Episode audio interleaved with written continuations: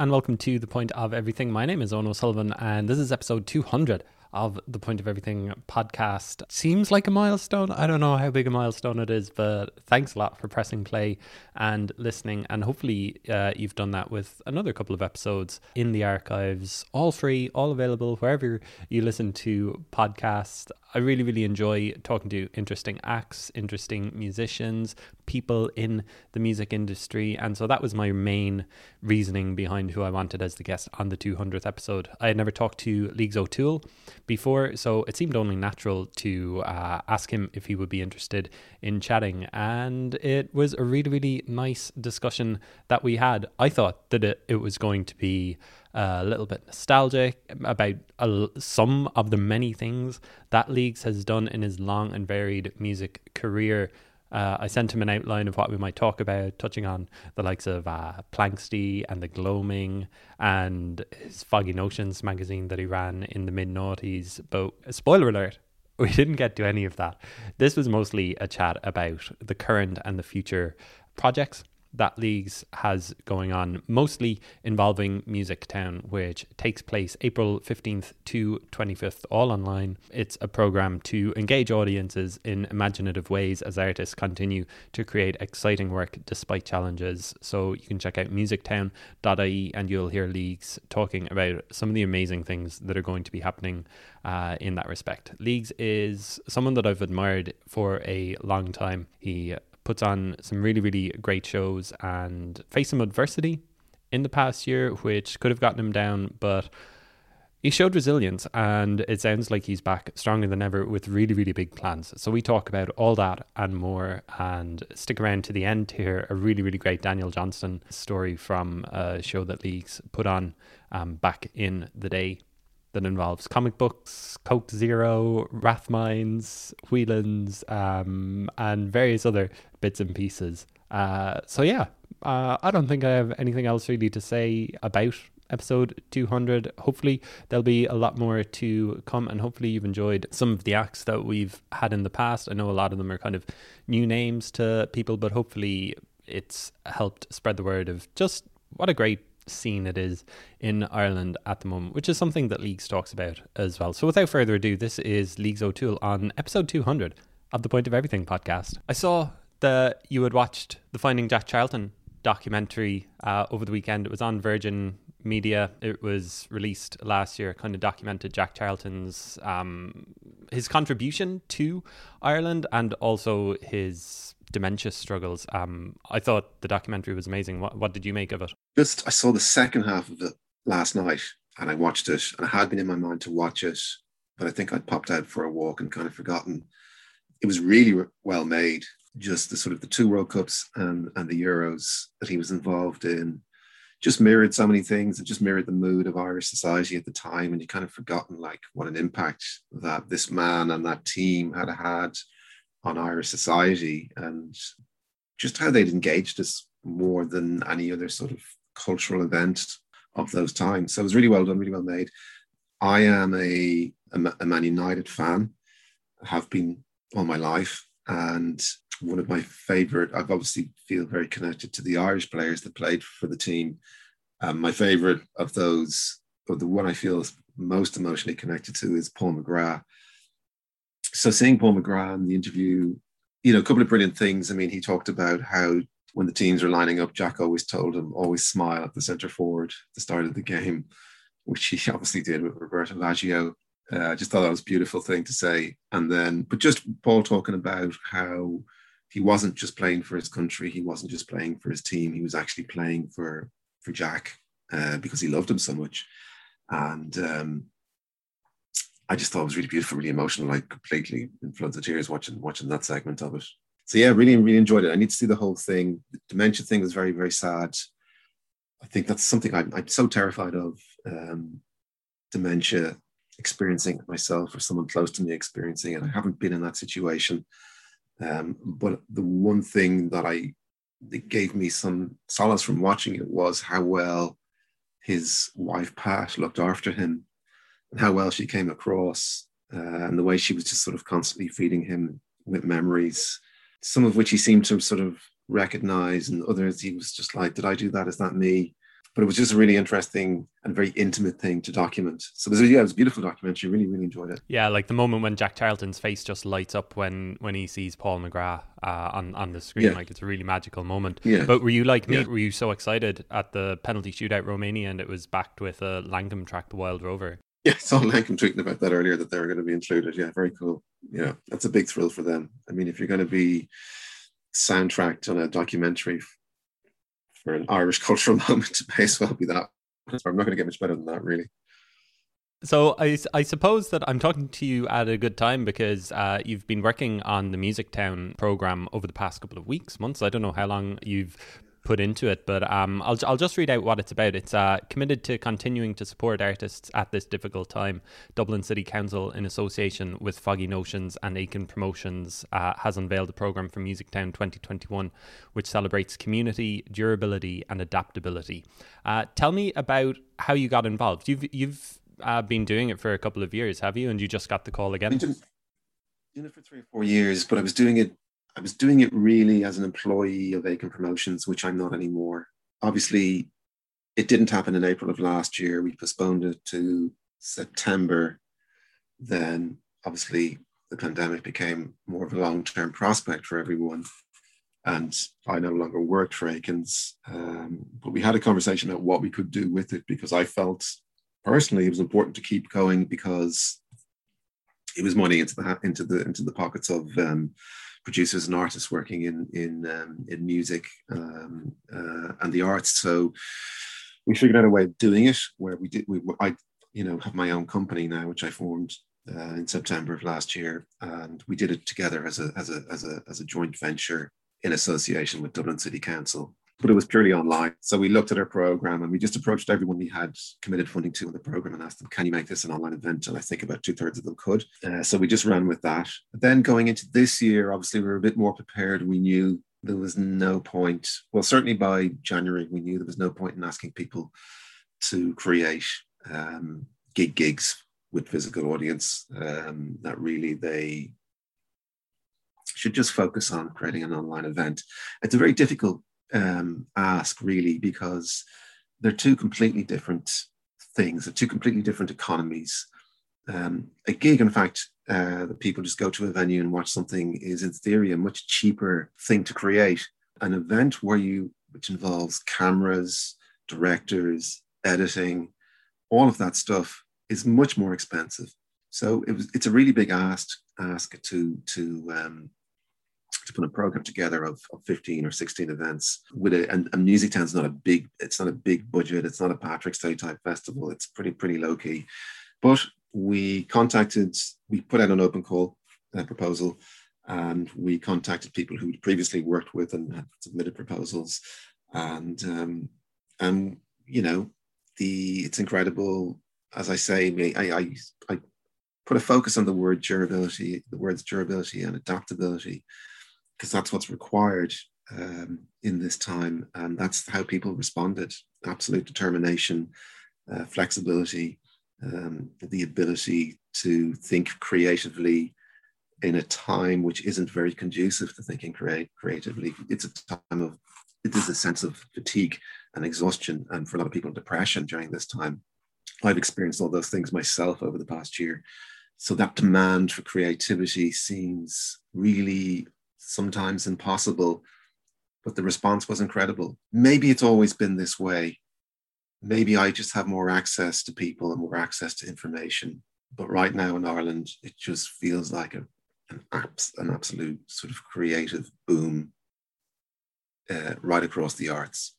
And not just within each segment of the arts, not just within literature or just within music or just within theatre, but the cross communication between all of those worlds um, seems stronger. It's a little bit like music. You know, you're a music journalist and and uh, you write about music, and your podcast is, is, is, largely about music. You can see how there's a there's a, a dissolvement of genre within music, and I think that's happening broadly across the arts as well. Of course, there are distinctly things that are theatre. There are books. There is music and songs, but this cross discipline world that's just evolving all the time is so interesting. So we got we put a program together we got incredible proposals we talked it through with a lot of people how it would be done some people were making uh, making shows where there were six or seven people in six or seven different parts of the country somehow putting it all together um, there's people who are outside of the country such as connie from fears you know she's got an album coming out but she can't tour her album she can't perform it live to an audience uh, so she's creating a show and she's such a visual brilliant visual mind that's going to be, I know it's going to be great. She's creating a show that she's going to transmit from London. You know, David Kitt's put together a, a, an, an, incredible, you know, he'd done this collaboration with Kevin Barry and he's building a show around that um, with uh, filmmakers and visual artists and fantastic musicians like Jennifer Walsh and Katie Kim. So we've got our, yeah, we've got our program and, and it'll all, it'll all go online. Uh, it's, it's pretty much all online. There's one event that's not online called The Big Mistake, actually, and that's um, uh, fantastic guy called Jonathan Pearson from Cork, actually, uh, who I've worked with on a number of occasions. He's heavily involved in uh, contemporary classical music, and he's put together a thing where uh, called a Big Mistake, uh, where he's uh, working with a couple of other producers, and they're going to project a performance by the Totally Made Up Orchestra. Which is a sort of a large 30 piece group of musicians aged very young to quite elderly, uh, performing an improv piece. He's going to project that onto iconic Dublin buildings for three days across the city. So that's not not that's not an online event. That's something a bit different, but it's a beautiful thing to do. And yeah, that's just it. You know, we we we want to keep the thing going. Um, even if it means doing it online and, and, and there not being an audience, keep spreading that small bit of money that we have access to around, keep the creative ideas coming. But the one thing that I learned from last year was that, yeah, it was disappointing not to have an audience at any of these events, but I tried to sort of focus on the positives. And one of the positives was it's an opportunity actually to create these documents, to create films, uh, which are um, uh, enduring pieces of work, archivable pieces of work, pieces of work that ultimately are going to document this very, very bizarre time uh, that we're living in and a very, very bizarre time specifically for the arts. Um, so what we're doing is by having these online events is we are building up um, a really, really nice and fascinating archive, which will be relevant, um, will be relevant forever, you know? So, um, so that's something that interests me. And I think even when we do, when we do go back to, hopefully next year, we go back to a music town where there's audience-based events, um, that will continue to make films and we'll continue to make visual documents. Um, I think because of COVID, um, the idea of making concert films, uh, videos, online events, live streams has accelerated. So our skills and our ability uh, and the quality uh, of what we're able to produce here is really accelerated. So that's something that we should continue to do. Yeah, there's a lot to unpack in there. I, I guess just sticking with kind of the music town events right now, I, I was wondering how it had come together. You explained that people kind of sent in proposals as opposed to, I was thinking, like, were you just sitting down with your ideas hat on, just thinking who you wanted to work with, who you thought might have good ideas? But that's an interesting way of kind of doing it, almost like, um, what's it like? It's it's maybe it's kind of like a literary event or something where they're kind of thinking of different people who would work together. I think that would be an interesting way of going forward, kind of creating a bespoke event because you know there's people who you know in different genres as as you alluded to who you could imagine just working together um, and creating something different and thinking outside their box. I think for so many people it's so easy just to keep doing what you're doing. And if you open it up to uh, new artists and you know talking new ideas younger people talking to older people and vice versa i think you're going to get something interesting. Like the the obvious event that grabbed my eye was david kitt and uh, kevin barry who are uh, presenting cornalina which sounds like it's going to be a fascinating event. Like was that was just something that david kitt had put together himself. It wasn't you just going these two guys. No david kitt and kevin collaborated on this some some time ago, but they never had the money to actually put on an, an event. And I think they may have applied for some funding, um, but didn't receive it. Now I have known Kitzer for a long time and have followed his music from day one. And the same with Kevin Barry. I've been reading his books from day one. I, I love his work. And Barry's a really interesting writer because when you read interviews with him, he quite often he quite often cites music as being the sort of primary art form, and that things like literature follow that.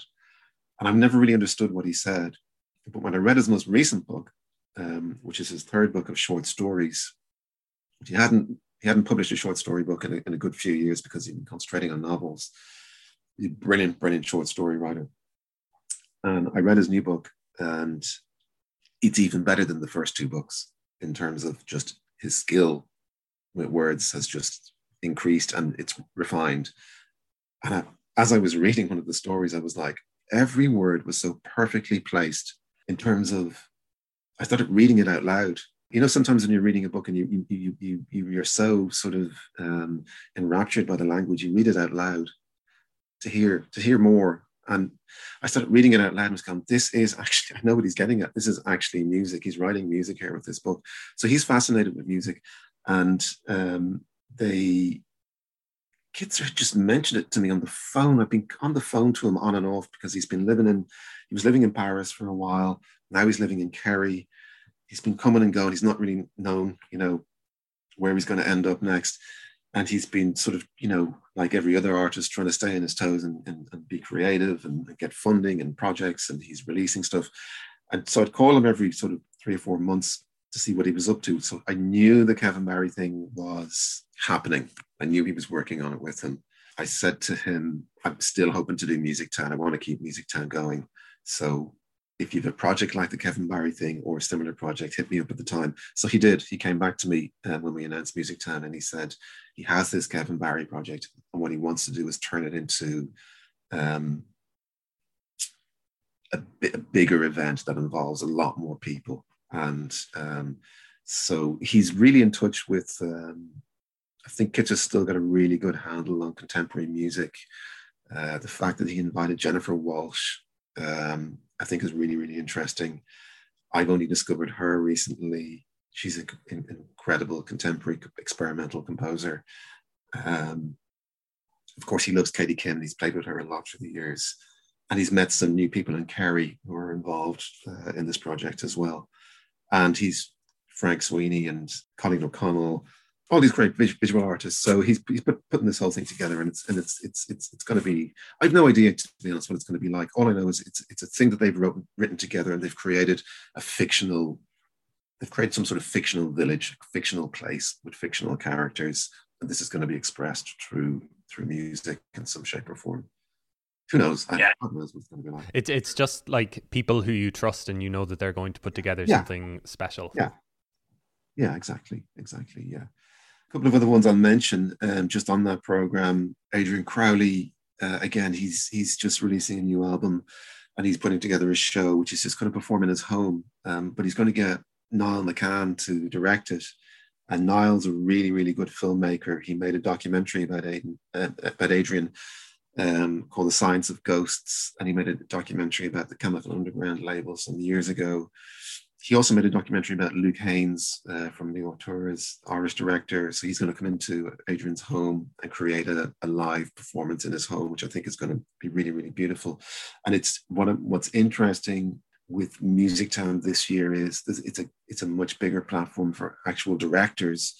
Uh, you know, and we've also got Bob Gallagher, who I'm sure you're very familiar with, who you know has made his name as a music video director slash producer with girl band and villagers and so on. But to my mind he's going to be a great filmmaker. Um, you know he studied under werner herzog. His ambition is to make proper films but he's so he's so immersed he's so immersed in music and he's not just immersed in the bands that we mentioned there who he's made videos for he's really really immersed himself in traditional irish culture so much so, he's actually trained to be a traditional Irish singer. He's trained himself to be a traditional Irish singer. So he's got two events in the program one collaborating with Junior Brother, where essentially he's going to make a video for a Junior Brother song, and he has a concept for the video. And the money that we give him is basically going to pay for the production of this video. And in return, he's going to give us this event where Ronan performs within the video set. And I don't want to give it away because I know what the I, I know what his idea for the video set is, but it's going to be something very, very intimate. And then they'll do a Q&A within the context of this of this video location. Uh, that's going to be great. And then, of course, he has an event, um, a fascinating one, where he's working with a number of musicians and singers. Um, that's going to be essentially an exploration of sexual identity in traditional Irish music and literature. And that's going to be a fascinating event and not something that I've ever come across before, that sort of study. Um, so uh, so it's, it's a nice time for filmmakers, directors, visual artists um, to present their work and to explore their relationships with musicians. Yeah, it sounds uh, really, really, really interesting. Looking forward to uh, checking out um, a load of the events that are happening at Music yeah. Town over the next yeah. month. Uh, runs from April 15th to the 25th. So, looking forward to that. Has it been nice on a personal and professional level for you to kind of get back to normality in some sense, kind of booking these gigs? And I know that you've uh, rescheduled and announced some new shows as well, in uh, you know further into the future, later this year or early uh, next year. Yeah, I haven't. St- I haven't really stopped. Uh, I didn't really stop. Um, I mean, I lost my job that I was nearly ten years in, in in end of April of last year, and um, that was I knew there was probably a strong possibility that was going to happen. And I certainly liked the idea of being able to go independent again. But at the same time, when these things happen, and plus all this other stuff was going on, and everyone was, there was a very, very scary virus uh, had entered our world. Even though I kind of had kind of was kind of feeling positive about that, it was still a shock when it happened. And I still felt quite depressed about it when it happened. I think I went to bed for about two weeks and I just wanted to sleep. As I was lying in bed, I was thinking about all the really excellent artists that I'd worked with and that I'd built up this roster of, I don't know, three to 400 really great artists that I really liked. I never really had any bad experiences working with. And wouldn't it be nice to continue to work with them? And it'd be an interesting test of my relationship with them to contact their agents and see how they felt about that. So I got out of bed and I got on the phone and I rang all the agents who represent the artists I work with. And there was a real sense of empathy at that moment in the music industry, in that lots of people had lost their jobs uh, or had friends who'd lost their jobs or had to let people go or didn't know when they were going to work again. Um, and that there would be casualties involved in this whole thing. Venues would disappear, independent promoters would disappear, some artists could even disappear, you know. I had a really great had great conversations with all the agents I work with. So yeah, it was just a, a case of you know how you were going to work it. Some of it would be co-promote with Aikens. I would continue doing my work with with Timo at UMAC, but I would do a lot of my own shows just as Foggy Notions. And I formed a company and I with two partners, um, Julie and David, and um, and we we we wanted to take the opportunity to we wanted to continue working with those acts, but we wanted to do a lot more than that. And we wanted to essentially get involved in all the things we're interested in, which is right across the arts, films, books, podcasts, um, everything. We want Foggy Notions to be a record label. So we're going to start releasing records. Um, we're going to publish literature and we are going to make podcasts. So that's what we're doing. And, and it's just going to be a much sort of broader sort of culture agency or something like that. We will continue to promote. We're going to be promoting a lot of shows in 2022 and in 2023. I'm really excited about some of the shows that I've confirmed. And I'm really excited about some of the shows that I'm trying to pull off But we're going to do other stuff. And it was really great working with Aikens. I learned an awful lot about the music industry. But prior to that, I was always a freelance person, self employed person, and I'm just better off in that situation. I learned loads from Aikens. I developed loads of relationships and contacts, some great friends who work there. And I'm happy to continue to work with them because they are ultimately an independent company themselves uh, with a family background. I am trying to avoid the hyper capitalistic end of the music industry from which no good comes, in my opinion. and, um, so I'm, ex- I'm excited. I haven't stopped working. It has been a pretty grueling year because we haven't really made any money. We've done a couple of jobs. Um, so, so one of the other good things about the, pand- the pandemic, weird way to frame that, there's very few good things about the pandemic, but one of the good sort of um, consequences, perhaps for me personally, was I've always wanted to spend more time uh, involved in curating and, and working with artists in a different context beyond the commercial ticket selling concert scenario. So I did the, obviously do the music town thing, so I continue to do that.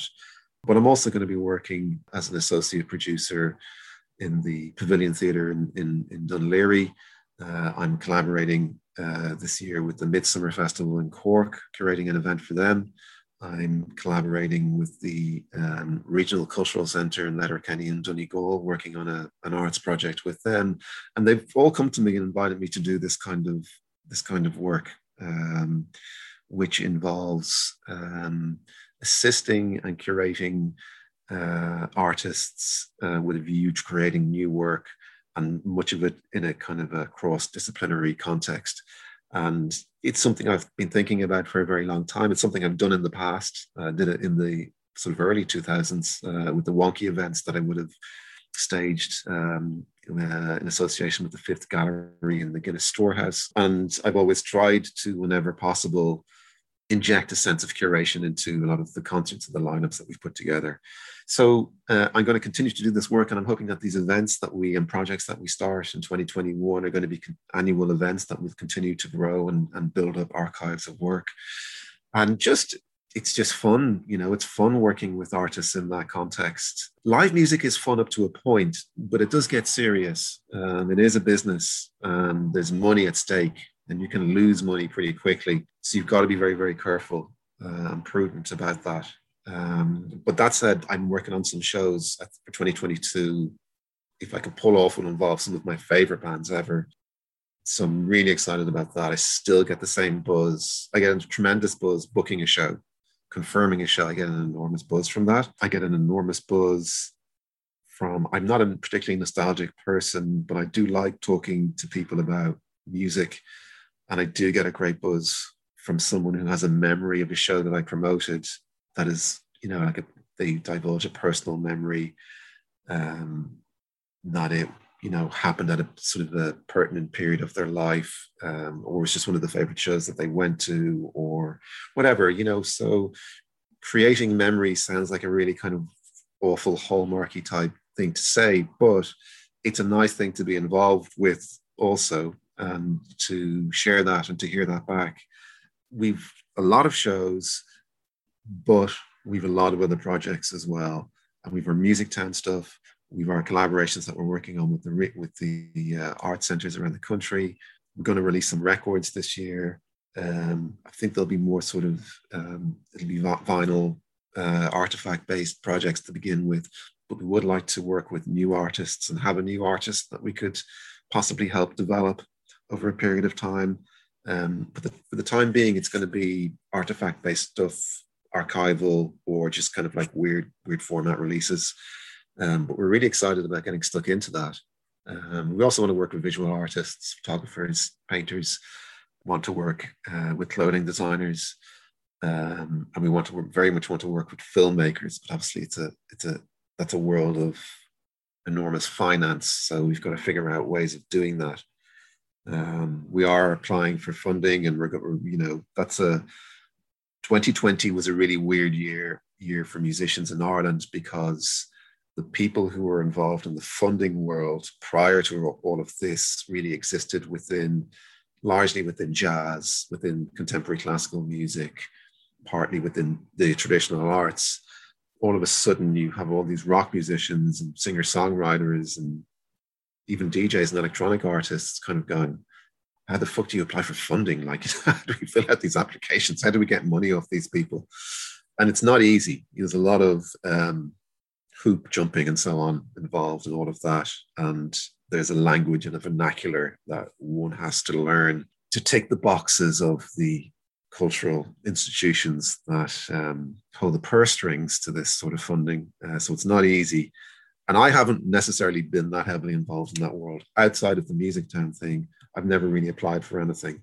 Um, I've always existed in the sell tickets and, and make the money that way. And um, uh, so, so that's a learning experience. That can be a very draining experience as well. And I really empathize with a lot of artists who, even though it's fantastic that this funding, uh, you know, 25 million and X amount of this and X amount of that, different sectors is is being made available to people. It's quite a draining experience applying for for the money, and um, it's also an incredibly deflating experience um, not being successful in those applications and I think we have to bear in mind all of this stuff. You know, there's mental health implications with all of this as well.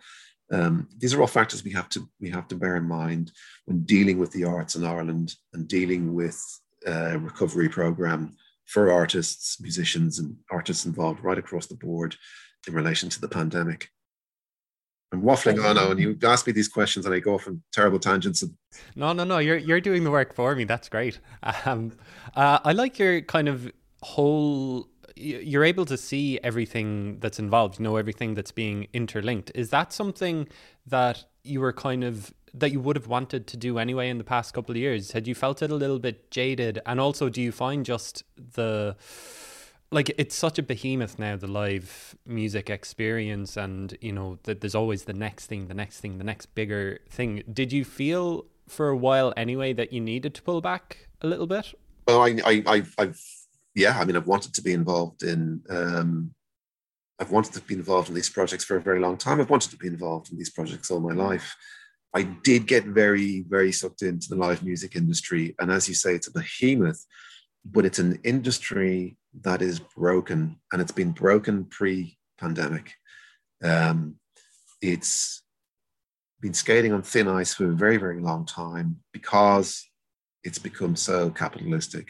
So everything for a long time, the live music industry, and this is partly to do with the implications of streaming um, and recorded music as well, whereas there's been such a, everyone's had to lean so heavily on live music industry in terms of revenue and people making a living from music, um, which many can't uh, through through recorded music anymore. So there's been so what's happened is um, the industry um, escalated so much that it became everything became based on a sellout. So if you're a promoter and an agent offers you an act, a new act, your offer, your financial offer, which you send with a breakdown, a, a budget on an Excel sheet or whatever, has to be for a sellout show. So what happens when the show doesn't sell out? The promoter loses money. What happens in the next tour when the artist comes back to the promoter, the agent comes back and say, "Hey, do you want to do the next? There's a new album. There's a new touring cycle. Do you want to do the next show?" I lost money on that show. Yeah, but they're bigger now. They're bigger now. It's going to sell out. Sell me a sellout offer. Always a sellout offer. The whole industry is based on sellout offers, and that's not sustainable. That's not sustainable. First of all, there should be a level of the industry that caters for artists who can make a living as professional musicians that can go around the world and play to 200 people. Because if you can go around the world and play to 200 people in Argentina or somewhere in Australia or different parts of Europe, North America, that to me is an incredible success story. And that your music means a lot to people and that you have a, a, a career with longevity and, and and that's just a success story. And that should be considered a success story but it's not considered a success story in the live music industry unless you're growing to a bigger venue and you're going from 400 people to 1500 people to 3000 people to selling out arenas and being placed very high up on festival bills. Everything is geared towards that and that's not right. And people are going to lose money and artists careers are going to be very very short lived when they buy into this trajectory early on and realize I can't fulfill this, I can't sell out my debut tour, I can't sell out my second tour, I'm just not that big. Does that mean that I'm crap? Does that mean that I'm not worthy of this industry? Does that mean I should just stop touring? Does that mean that my agent's going to drop me? Does that mean my record label's going to drop me? Does that mean I should just stop making music? And I just think that's a really, really bad premise um, for business based in the arts. Um, and I think that's been happening for a long time. And I would love to re enter for us all to re-enter the live music industry, whether it's as a punter or a promoter or an artist, um, and that it was a, a post-COVID, a new industry with a new, brighter outlook um, that was fairer, um, where we could all take a moment to appreciate the fact that um, we're working in a really, really exciting industry and we're surrounded by artists and we're still able to make some money doing that and have careers and, and make our livings from that. And just appreciate that and be grateful for that and enjoy that without constantly having to push everyone constantly having to push artists to sell out constantly having to push promoters to sell out constantly having this unrealistic ideal of what success is and i'd love to see that happen i don't know if it will and it probably won't to be honest but you know um, certainly within the independent sector, we could all try to focus a little bit more on that and um, uh, and, and not be so competitive and not be so demanding uh, of this unrealistic success. Do you know what I mean? Yeah, do do you think that it's going to be almost like two different types of live music experience after all of this? Like, I, I don't know what you think it's going to be like after this. Like, are gigs going to go back to the way they were? And will you have that kind of lower level stuff and then the like uh, I don't know, kind of more mainstream, uh, less interesting as well, uh, in a way, kind of um, experience. Do you think there's going to be different tiers to it? Maybe there was already different tiers to festivals and gigs. I don't know. I don't know. I mean, it really depends. There's loads of problems within, you know, festival programming, and I'm sure you're aware of how it returns. I, I, I, I don't know. I can. You can only be. You can only sort of be you can only really control your own destiny, I suppose. And that's the way I'm looking at it. I just know what I want now. Um, and I think a lot more people will be coming back into the industry knowing what they want. And I think some, I think a lot of people might be similar to me in their point of view of what what is important about the industry and what we should focus on and what we, some of the pitfalls we should try to avoid.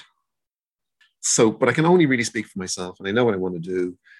You know, to some degree, I don't really care what happens with other people, you know, I'm not going to, you know, stop the likes of Live Nation um, continuing towards this sort of juggernaut, monopolistic view of, of, of the world and the industry. Um, all I can do is do stuff that I find creatively satisfying and get to do it with two of my friends and get to do it with hundreds and hundreds of artists that I admire and get to share the experience with the people who come to the shows that's enough. Like that's just brilliant. So when you're stressed about money and you're stressed about not selling enough tickets and you're stressed about not selling out you forget these things. Sometimes as a promoter you can't even watch the show you're so stressed. You're literally just pacing up and down backstage or you don't even go to the show because you're so upset and worried. And what's the point in having a job in the music industry based on the idea that you love music and you love the arts if you can't even enjoy the experience?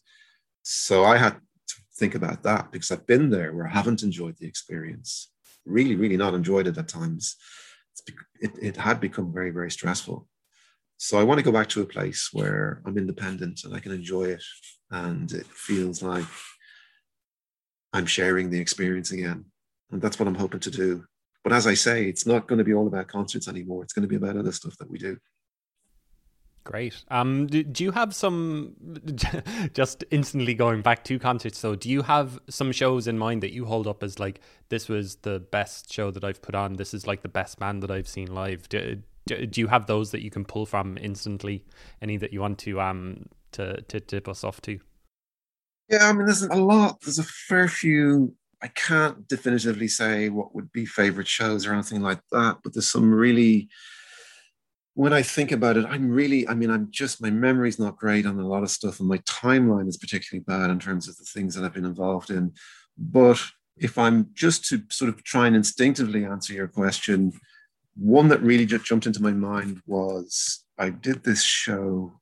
This guy from Manchester contacted me. This is sort of mid 2000s. This is around sort of original Foggy Notions period of concerts.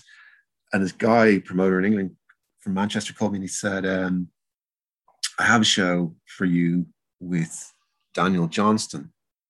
Now, I'd been listening to his records for a long time since I was quite young, and he'd never been to Ireland and he hadn't been touring much up to this point. But he had this show, and his band was um, Mark Linkous, the late uh, Mark Linkous of Sparklehorse, uh, James McNew from Yo La Tengo, Norman Blake from Teenage Fanclub, um, Scout Niblett, uh, and there was someone else, possibly uh, was it Jad Fair, one of those guys, and they were his band, and they were just doing Daniel Johnston songs. So we did it for two nights in in Whelan's, and um, shows were really, really great. But I can't remember it was the first night or the second night, but we lost uh, Daniel Johnston. He traveled with his brother Dick Johnston, who was this kind of like American. He was sort of officially Daniel's carer, but he was sort of like a sort of, you know, real like Ned Flandersy type Midwestern character and um, he was fine. Like he was nice to deal with. There was no problems. Was, and part of the deal with with with um, with Daniel Johnston is you've got to bring him as a promoter. Is you've got to bring him to a comic book shop when he's playing the shows. And so we, can't remember if it was actually in the contract or not, but it was it was made clear that we had to bring Daniel to the to the comic book so we did that, and there was a comic book uh, store in Temple Bar at the time, which was just sort of secondhand, and it was a big, it was big enough space, and they had like thousands and thousands of just back catalog, everything from you know Marvel and DC and 2000 AD and just everything you want. It was really, really great place actually. So we brought Daniel down there and he went in and he was like yes this is the perfect you know this is better than like being brought to forbidden planet or whatever. Like this is like this is the stuff i'm looking for you know 60s stuff in there everything. So he's picking up piles of comics and then he's getting distracted and he sees another section and he goes over and he's dropping the comics on the floor and he's leaving piles of comics that have been previously filed in different little sort of piles around the floor and all over the shop. And he was really really making a mess of this comic book store to the point where I went up to the guy behind the, the count, cash register and I said, Hey, I'm very sorry about the mess. And the guy said, Is that Daniel Johnston? And I said, Yeah. And he goes, Don't worry about it. Uh, you, know, guy's a legend, stuff. Don't worry about it, like as long as he's enjoying himself. So he ended up spending like 500 euro on comics anyway. So the guy was over the moon. So he's got these two big bags, shopping bags of comics, and we're walking back to Wexford Street where Whelan's is. And another part of the ritual of the day with Daniel was because he he was diabetic was that he could have a strawberry milkshake. So we went to Eddie Rocket's, which is directly across the road from Whelan's, and I'm there with Daniel and Dick, and we get his strawberry milkshake. And then the plan was to go back to the venue and sort of sound check with the rest of the group and so on. Dick went to the bathroom, and I went up to, to the counter to pay for the milkshake. And within two minutes, Daniel had disappeared. Obviously, I thought he'd just gone across the road back into the venue. So I went over to the venue. He's not there. Walk up and down the street. Just there's no sign of him. An hour goes by. He's he's gone, and he's a vulnerable person, and he's disappeared. And everyone is absolutely freaked out. We've about five or six search parties driving all around that Portobello and Rathmines and Wexford Street and Camden Street, it's stressful and it's like what's you know but in the back of my mind i figure someone is going to recognize him and go hey you're daniel johnston and lo and behold a woman walking through Rathmines village sees this man sitting on the curb on the main road reading comics.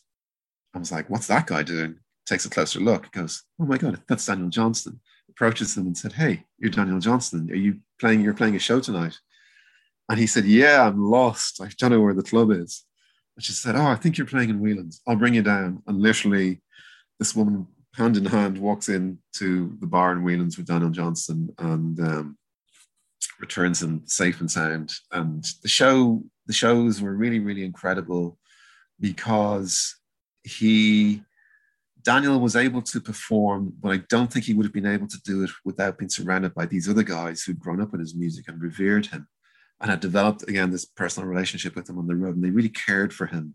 And I even just remember small things like being in the dressing room and Mark Linkous checking the fridge to make sure that the cans of Coke were Coke Zero and not sugary Coke because Daniel was diabetic. Things like that, you know, you're like looking like these guys are like, you know, indie music icons in themselves, but they're there like checking Daniel's rider is okay and looking after him and caring for him like he was their little brother. And um, and then just being on stage and supporting him musically and allowing him to play all these great songs, giving him the facility to do that was a very, very heartwarming experience. So they're just memories. I mean, I'm, you know, remember the concert, but I also remember the incidents and the weirdness around it, and just, you know, but it's a nice story to to have of him, um, and to occasionally those kind of concerts will fall in your lap and someone will give you the opportunity to work with someone. And they're not the biggest concerts in the world, but they're really, really special experiences sometimes. Great. Um, I, I could listen to stories like that all day, and we could we could have talked about uh, so much more yeah. um, uh, as well that you've done over your long career. But it's great as well just to be able to talk to someone like you who has such a storied past, but talk mostly about the future or the current, you know, the current and the future and what you have coming up. So it's great to see that you're still um, like hard at work and hard planning new things and new experiences and thinking about something different to the norm. I'm really interested in the past, but I'm not a necessarily nostalgic person. But I, I, I still discover, I love discovering music from the past. I get the same buzz from discovering something from the past when I do something uh, from the present.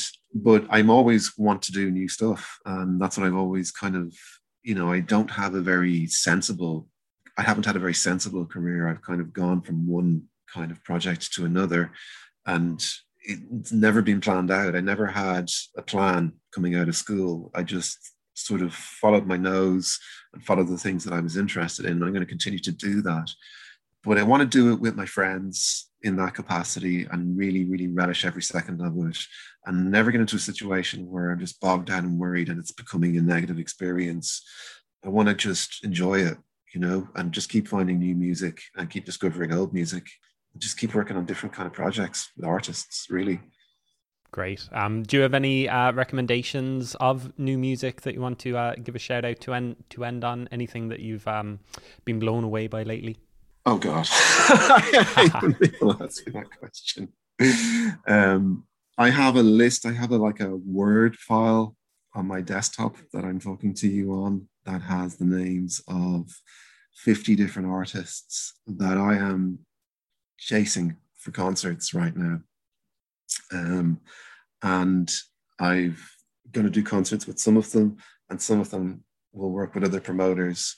Uh, but I'll keep listening to the music, and I'm not going to list them off to you. But I spend about two days of every week looking for recommendations. I have friends who just text me in the middle of the night recommendations and YouTube clips, and then obviously spend a lot of time on Twitter looking for recommendations.